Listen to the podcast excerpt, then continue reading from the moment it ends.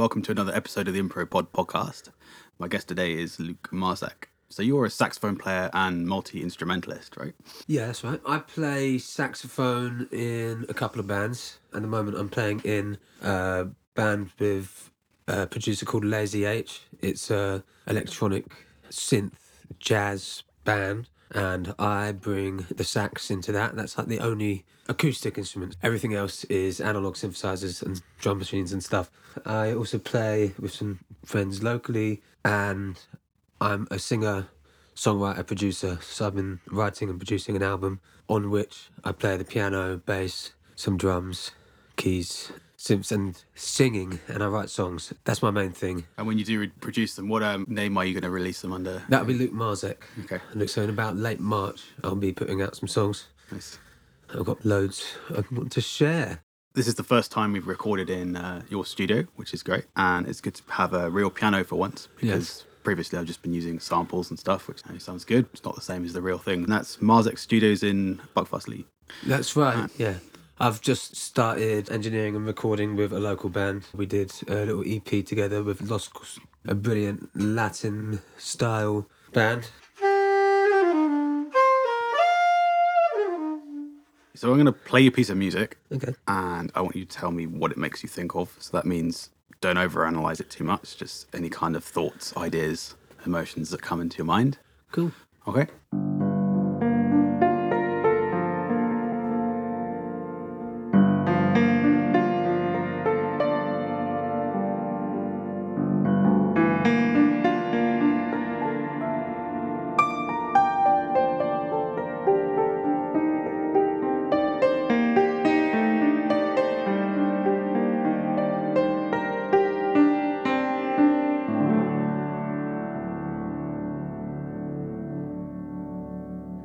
Yeah, that was nice. It was a single solid idea. I liked that. I think for some reason I just had an image of a, a woman just staring out the window.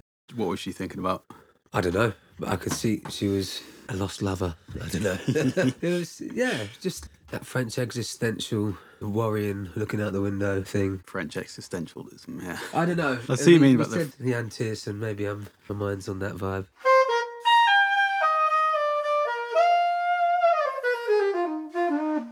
So are you for telling me a story of some kind? Yeah, all right. And what we're going to do is break it down into sections and then uh, improvise a soundtrack to the story.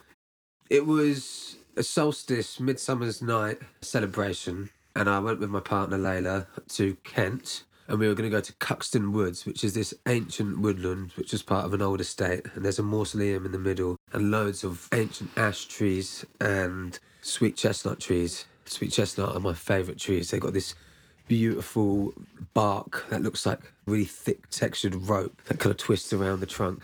Anyway, so we were going on this long walk trying to find the perfect space to sit down and watch the sunset on near Midsummer Night's Eve. And on the way, we all took pill and some LSD. Then we found a beautiful space to camp, made a fire. We were just hanging out, and this electrical storm was in the distance coming towards us.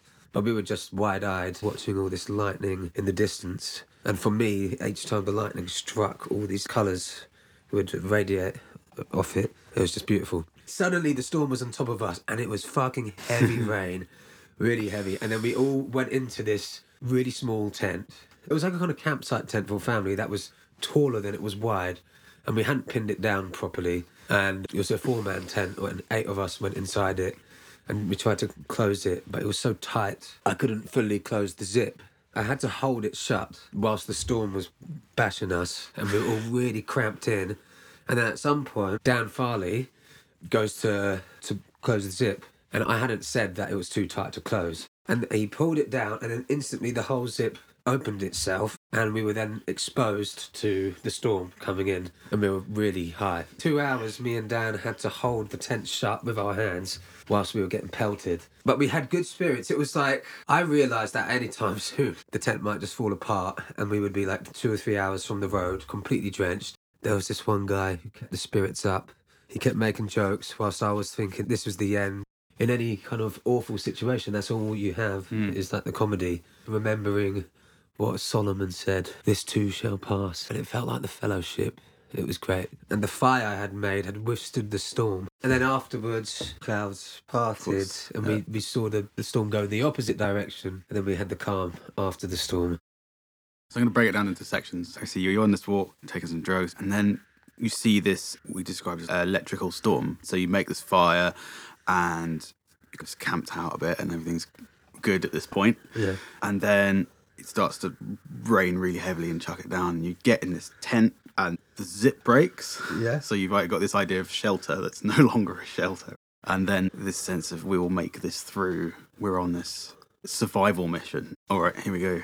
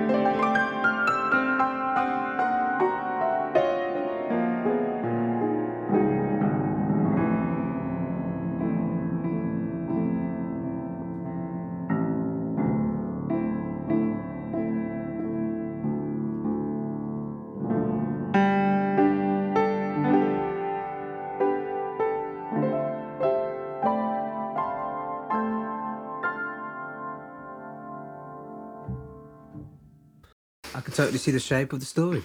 Did the did the soundtrack work for you in terms of your experience? Yeah, it did. Yeah, I think I could hear the raindrops coming in. It had three clear sections. It, it had the, definitely the right shape and the mood. In the middle, when it got darker, louder, and busier, faster. And then they had a little discord in the middle, mirroring both the drugs and the the harsh situation. And then afterwards, the release, it's, it wasn't like a fully pretty release. Yeah. It, it was calmer, but it was still a little bit minor and hmm. melancholy. Damp. yeah.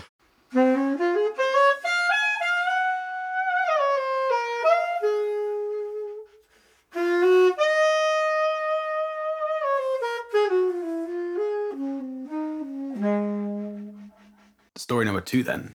Last summer, I went to an event called the Bodgers Ball uh, with my partner.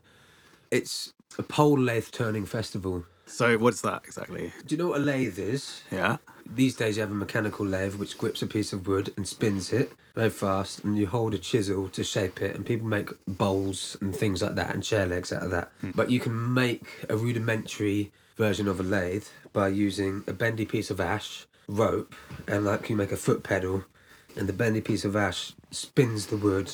And then, in the same way, you hold a chisel, and you can make chair legs and bowls in just the same way as a mechanical lathe. There's a log to leg race where you have to turn a log of wood into a Henley chair leg, hmm. and it's 10 minutes, and you've got to make two identical chair legs, and they use a hatchet and quickly whittle down this thing. It's crazy to see the speed of these guys and how they don't chop their hands off. And at the end of the day, we all stood round the fire, and the guy who won the race, who was this old school, pre industrial looking man, he had like a mm. leather waistcoat, some thick corduroy trousers, just looked like an old country guy who was a really skilled woodworker. And we were people were singing songs around the campfire and someone asked him to sing a song and he said romance or revolution? And then people were singing romance or revolution? And then he would sing a song and we'd all stand there listening to an a cappella folk song the revolution would be old protest songs or old romance songs folk songs sang a cappella transported back in time to a place where there's no machines where there's no sound systems. They had guys with anvils and coke burners, and they'd make blades and use scrap wood to make wood. In the fire, we use up. They used their voices to make song, and uh, it's just transported back in time. Loads of people making things, and not a single power tool. One of the ladies said, "I don't know." A lot of people worry about the future of humanity going off a cliff edge. She was like, "Don't worry, we've got it." That's so so good, isn't it? We've got this. Yeah. Uh, nice. I think I'll go for the idea of being transported back in time, back to a simpler time. Then we went back to modernity afterwards. Okay. I'll, I'll go for the transition from modern life to this older time. There's stories and these things going on without being too specific about it. And then we'll go the, for the transition back again Yeah. and see how that works.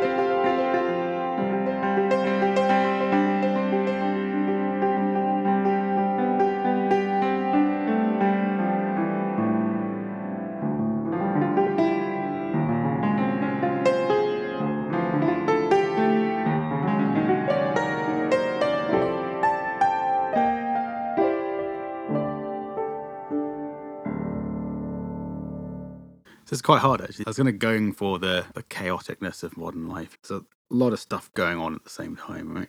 And a lot of stuff that isn't. You're is globalization. Is you can talk to people on the other side of the world easily. It's a kind of it's hard to concentrate on things. And then I was going for this almost what I perceive as like a medieval sound, like with these parallel fifths kind of thing. And Yeah, exactly. I thought you hit the nail on the head with that parallel harmony. Um, I can't it. Yeah, and it's funny that you say that because it was a simpler time and a simpler harmony. When you just had like, the pedal, think like D on the bottom, and you were just going doing the parallel stuff, that Yeah. like hit the nail on the head on that kind of medieval vibe, and I could totally see people tinkering of it, Yeah, yeah. tinkering away with that. Before counterpoint, before we had elaborate kind of baroque stuff. Yeah, monks chanting in a church. Yeah. in parallel. Um, Do you want to give that trans- that transition a go on the saxophone from like Um, modernity to simpler time?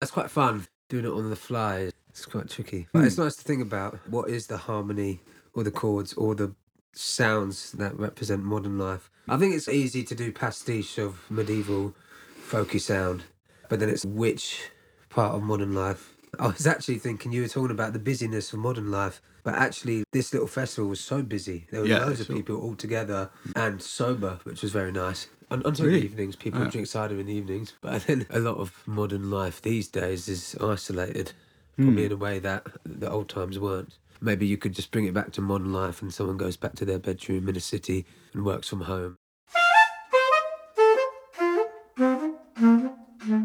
I usually play the piano more, to be honest. Okay. For this exercise, it's quite nice to have the restriction of Hmm. one note at a time on the sax. Do you reckon you could do that, play what we just did on the piano? I'd, I'd probably do something similar to you. There's just more you can do on a piano. Do you want to give it a go? Oh, could do. Just like to hear your Uh, interpretation okay, of it. Sure.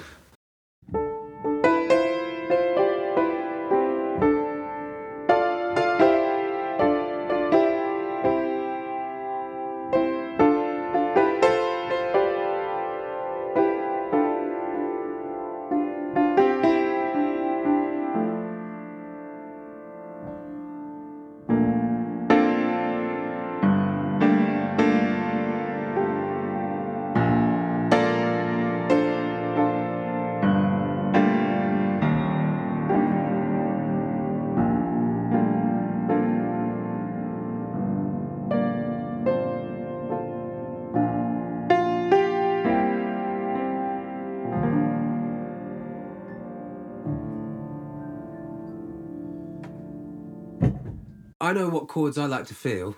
I like to play those kind of minory, majory, or those chords I played later on. So I guess it was like going to this medieval world Yeah. and then just going back home. Were you thinking about your experience when you were playing it? Nah, not really. I just thought you've got one world of all I could do in that moment was a pastiche of medieval harmony or folky, like modal stuff, and then go just to what I play when I go home. That's, I guess, that's all it was. Yeah, nice. Just two different worlds. And it's nice that that's what you play when you go home. That's your back to life kind of theme, if you like. And it's interesting how it makes you access the sometimes limited knowledge of music in a certain area. I haven't studied medieval music. What I've got from it is just films I've seen mostly, or Yeah. if you go to an old dance. So you have like an idea of it, of that, what that sounds like, which is to do with a lot of media mostly. You just access it. And then it is sometimes a pastiche, as you say. It's an interpretation of that sound that is it's evolved over years. If I was to go and do that again, I'd probably get like this simple folk theme and probably continue the melody. But then when you go back to modernity, you have the memory of that. So the melody continues, but maybe the harmony could change underneath it hmm. and go into a modern harmony with different emotions, but keep the medieval melody and it could slowly change. Maybe the mode could change to something. I think um, the difficult part is keeping the consistency, especially when you change vibe and you change worlds to not completely feel like it's jarring. And so what you were talking about there is, you know, using the same melody but reharmonizing it and are you getting an anchor point of something that you can recognize, but now it's in a different form and making it consistent.